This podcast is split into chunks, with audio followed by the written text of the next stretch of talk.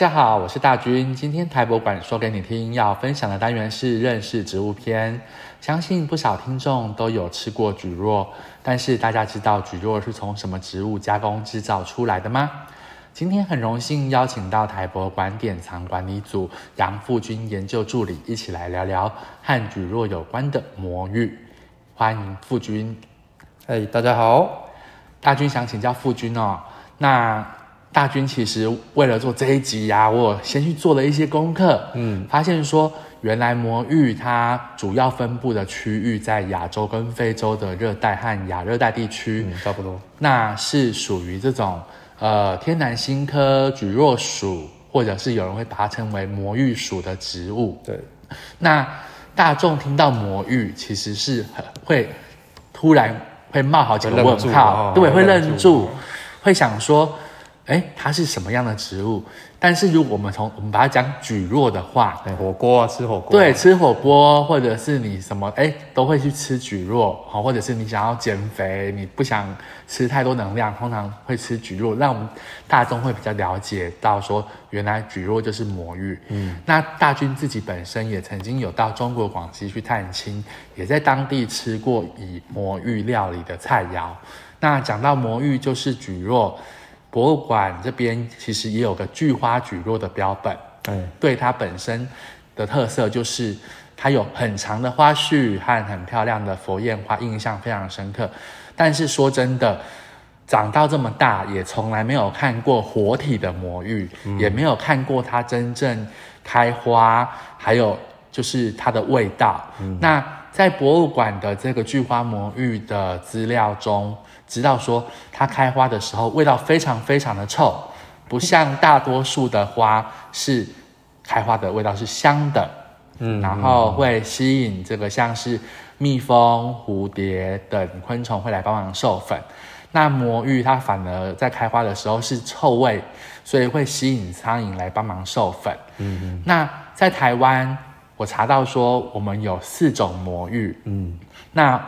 分别是台湾魔芋、密毛魔芋、东亚魔芋以及油饼魔芋。那不知道这是傅君在展出的是哪一种魔芋呢？呃，这一次就是有机会来台博馆跟大家见面的是台湾四种魔芋里头的密毛魔芋。密毛魔芋，哎，哎，那为什么这一次会展出这个密毛魔芋呢？呃，有几个原因啊。第一个当然就是因为它算是台湾四种魔芋里头个子算特别高的，个子算特别高的哦，所以它的花序也很长哦，非常的长。嗯，好，那大军也有查到说，这个密码魔芋它的开花期是在梅雨季开始之后的大概五六月之间，哦，差不多，对。那听说它的花期也非常的短，嗯，那开花的时候很臭。那父君在采集到这个密毛魔芋的标本，正好处于它快要开花的这个时间，嗯哼，对。那既然它开花的时间很短，那我们的这一个密毛魔芋的标本，它会在哪里做展出？预计会展出多久的时间？呃，顺利的话，应该这个礼拜四或这个礼拜五。可能大家就有机会可以来跟这个魔芋见面了。哦，他这边帮大军稍微补充一下下。好，大军，我采这套，我采这份标本的时候，是其实已经是两年前的事情了。哦，这份标本它会来到台博馆，有很大的原因是因为当初台博馆不是要更新二楼常设展吗？是啊，二楼常设展里头，其中有一个角色就是魔芋。哦，所以那个时候才特别有下南部去采集。所以它其实在两年前就已经。来到台北了，哇！那我们把他委，因为这表示要照顾他一阵子。对，我把他委托给一个前同事，那个同事叫林廷玉，他是一个绿手指，哦、他帮我们照顾这一株魔芋，照顾了两两年。那他去年没开花，去年只有长叶，是。那今年才开了花，所以大家才会今年有这个机会可以看到这个来自南部的植物朋友。那大军，你刚刚不是说，呃，你好像不太有机会看过。活的魔芋嘛，这其中有一部分原因是因为台湾的魔芋大部分在中南部比较容易看到，哦，所以如果你的活动范围以北部为主，那的确是不太容易看到了。可能因跟气候温度有关系，呃，也许可能比较喜欢热、比较热的地方这样子。呃，以以某种程度上，某种程度上哈，听这个傅军这样讲，我实在心里的好奇已经被扰动了，很想把握这种机会。那也许大家可以在这个礼拜四、这个礼拜一，大哎，那那就是。五月十九、五月二十之后左右就可以到南门馆去。它现在虽然花已经抽上来了，是，但是刚刚好它还没有完全打开，哎、欸，所以它接下来应该是礼拜呃，可能礼拜六、礼拜天，或是下礼拜前半段，是，它可能就会处于最佳状态。那接下来，它这一株花序可能可以撑个大概一到两周左右吧。哇、wow，所以接下来两周可能是大家来看的最好的时机。所以差不多它的开花期，如果照傅君这样讲，它可以撑到大概将近五月底左右的时间喽。差不多了。嗯，好，那。其实真的很想，我真的也蛮想知道说，嗯，它开花的臭味到底是有多臭，像什么样的臭味？哦、呃，好。通常我们都会形容说它很像死掉的老鼠啦，死掉的老鼠，呃、对，像死，就很像尸体的味道，像尸体的味道。你就想象它，刚刚大俊你不是有提到它要吸引那个苍蝇吗？对啊、呃，那你就想苍蝇喜欢什么样的味道嘛？那的确就是一些死掉的老鼠上面常会腐腐臭的这种味道这样。那补充一下，就其实它不，它不是只会吸引蝇类这种昆虫，是它也会吸引一些甲虫。哎、欸，嗯，有有点难想象，对不对？很难想象，哎。但你还，呃，这边我只是举例，但是我不是在说这种甲虫一定会出现在那里斗，就是其实有一些甲虫，它也是跟苍蝇一样喜欢那种死掉的味道。比方说，你听过埋葬虫吗？有，它会去挖那个，把卵产在那个死动物那个尸体中。对，所以有些甲虫对这一类的味道也是会，就是会被它吸引。是，所以。魔芋它虽然很常被提到说它会吸引苍蝇，但其实它会吸引的对象对象其实很多，其实不止苍蝇，连甲虫都有这样子。了解，所以那这样子照傅军讲的，其实它的花絮应该也很长，很长，很长。那跟我们博物馆本身有典藏的这个巨花菊若标本来说的话。嗯没有像它那么，没有像它那么的高，那么那么那么夸张，这么夸张，没有像它那么巨大啦。哦，但它也是可以到很高。嗯，呃，有多高？这个每一株会不太一样。这这一株可以长到多高？我现在也很好奇，因为每一株不一样。那我的经验啊，嗯，我个人亲眼有看过，是有高到两公尺以上，有两公尺，就比我高嘛，因为我身我身高大概一百七十几，那那一个比我高大概半个头。所以真的也很高，所以我亲眼见，我亲眼验证过，大概可以到两公尺左右。是。那我有听过一些山友的都市传说，就我没有亲眼看到，就是说他们有看过长到将近三公尺。哇。但这个大家就参考，因为我没有亲眼 看过。没关系。我自己亲眼确认过，就是说它至少可以到两公尺。我觉得。就比我高一点的。嗯，我觉得正好可以利用博物馆这一次在南门馆展出这个密毛魔芋的机会。嗯大家真的可以就是利用到五月底之前的时间，好好的来看它开花，然后来了解一下花不都是香的，嗯，哦，也有臭味的，然后真正的要去欣赏它的这个花絮，嗯，的一个特色。嗯、那像它的这个佛焰花，嗯，我就很好奇它是什么样的一个颜色跟形状。OK，简单讲就是大军想要。更了解它所谓这个花絮构造细部嘛，让大家来看的时候可能会比较知道要看什么重点。对，那我这边先说明一下，就是如果你常看植物，可能听花絮两个字不太会有什么障碍，但是可能有的人比较少接触植物，所以听到花絮可能会愣一下。是，所以花絮就是有一些植物，它为了要让它的花看起来更显眼，而显眼有很多可能的目的了，比方说要让传粉者更容易发现。对，那它就不会在开的时候只开一朵花，它会把一大堆花。集成一个集合体，嗯，哎，那因为它在集成这个集合体的时候，它那个排那个那每一朵花在那个排序的方式可能会一定的规律啊，是，所以植物学家有时会称这样的集合体叫做花序。哦，那到时候大家如果有机会来现场看到，看到那一整只魔芋大大只那个，它其实是一整个花序，意思就是说它里头其实是有很多花组成的。是，嗯，那到时候大家看的时候呢，我这边简单介绍它基本。对，一个魔芋花序它通常分至少四个部分。是，它最外面有一一个好，刚刚大军你会称为火焰佛焰花，对，其实我们不会叫佛焰花了，我会叫佛焰包了。佛焰包，哎，它是一个像包片的东西，把里面的真正的花絮包在里头。是，哦，就是。那看起来上面有长着一大堆斑点的那个构造，嗯，那被这个佛焰包包起来的里头那一根呢，它有三层。哦，最上面那一层我们通常叫附属物，是，哎，密毛魔芋之所以叫密毛魔芋，就是因为它那根附属物上面长着一大堆长长的毛，看起来既恶心又漂亮，是一种。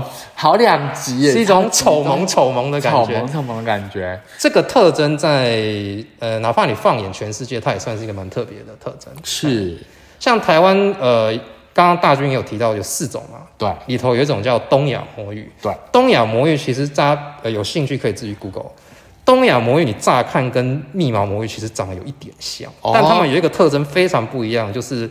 东亚魔芋不会像密毛魔芋，它上面那一根树枝上面那么多毛，多毛。对，所以你说密毛魔芋这名字不是随便取，它那个密毛主要就是在指它那一根附属物，对，上面附属物的表面密毛特征，没错，非常的显眼。对对对，对，所以。来一定要看它花序的那个上端，哎，那个附属物是它的很大的特征，一定要看。特有，所谓特有特征，算是它特有特征，对不对？它有没有全世界它唯一独有？我不敢讲了，因为我不是它全世界所有的魔芋都看过，但是至少，呃，东亚地区这个特征其实还蛮特别的。是，然后再来在附属下面一层是它的雄花，对，哎，它底下呢会有一大堆雄花聚集层。是，大家到时候可以稍微探头看一下，但注意不要去碰到了。对，然后最最下面是它的雌花。哦，对，这个我有查到，有哦。对，就是它是雄花在上面，然后雌花在下面，等于说在同一株上。没错，所以一株魔芋它是雌雄同株，但是它的雌花跟雄花是分开的。对，啊，这跟你经跟我们很多经典形象的花不一样啊，像。以樱花来讲，你看樱花它中中央其实就会有雄的，也有雌的的构造。对。但是魔芋的话，它每一朵花要么就是男生，要么就是女生。是。但是这些男生女生通通会长在同一枝花序上。对。这个有时候我们要不要讲那么多话？要精简单讲，我们就说这个是雌雄同株。是。嗯。所以它的这个雄花跟雌花，它们在授粉的时候是。同时都会出现，对不对？呃，它会有个时间差了，会有一个时间差。嗯，雄花通常会比较早成熟，哦、会比较早成熟，所以等于说那。帮它授粉的这些昆虫来说好了，它们就会在不同的时间帮不同的雄性花或者是雌性花去做授粉。呃，对对对对，对。哦，其实这好像也是保障它可以让它授粉授粉成功率提高的一个机会哈。哎、嗯，富君，我想要请问哦，刚刚前面我们讲到了它的密毛魔芋的花絮啦，还有像是你你们刚刚讲的这个。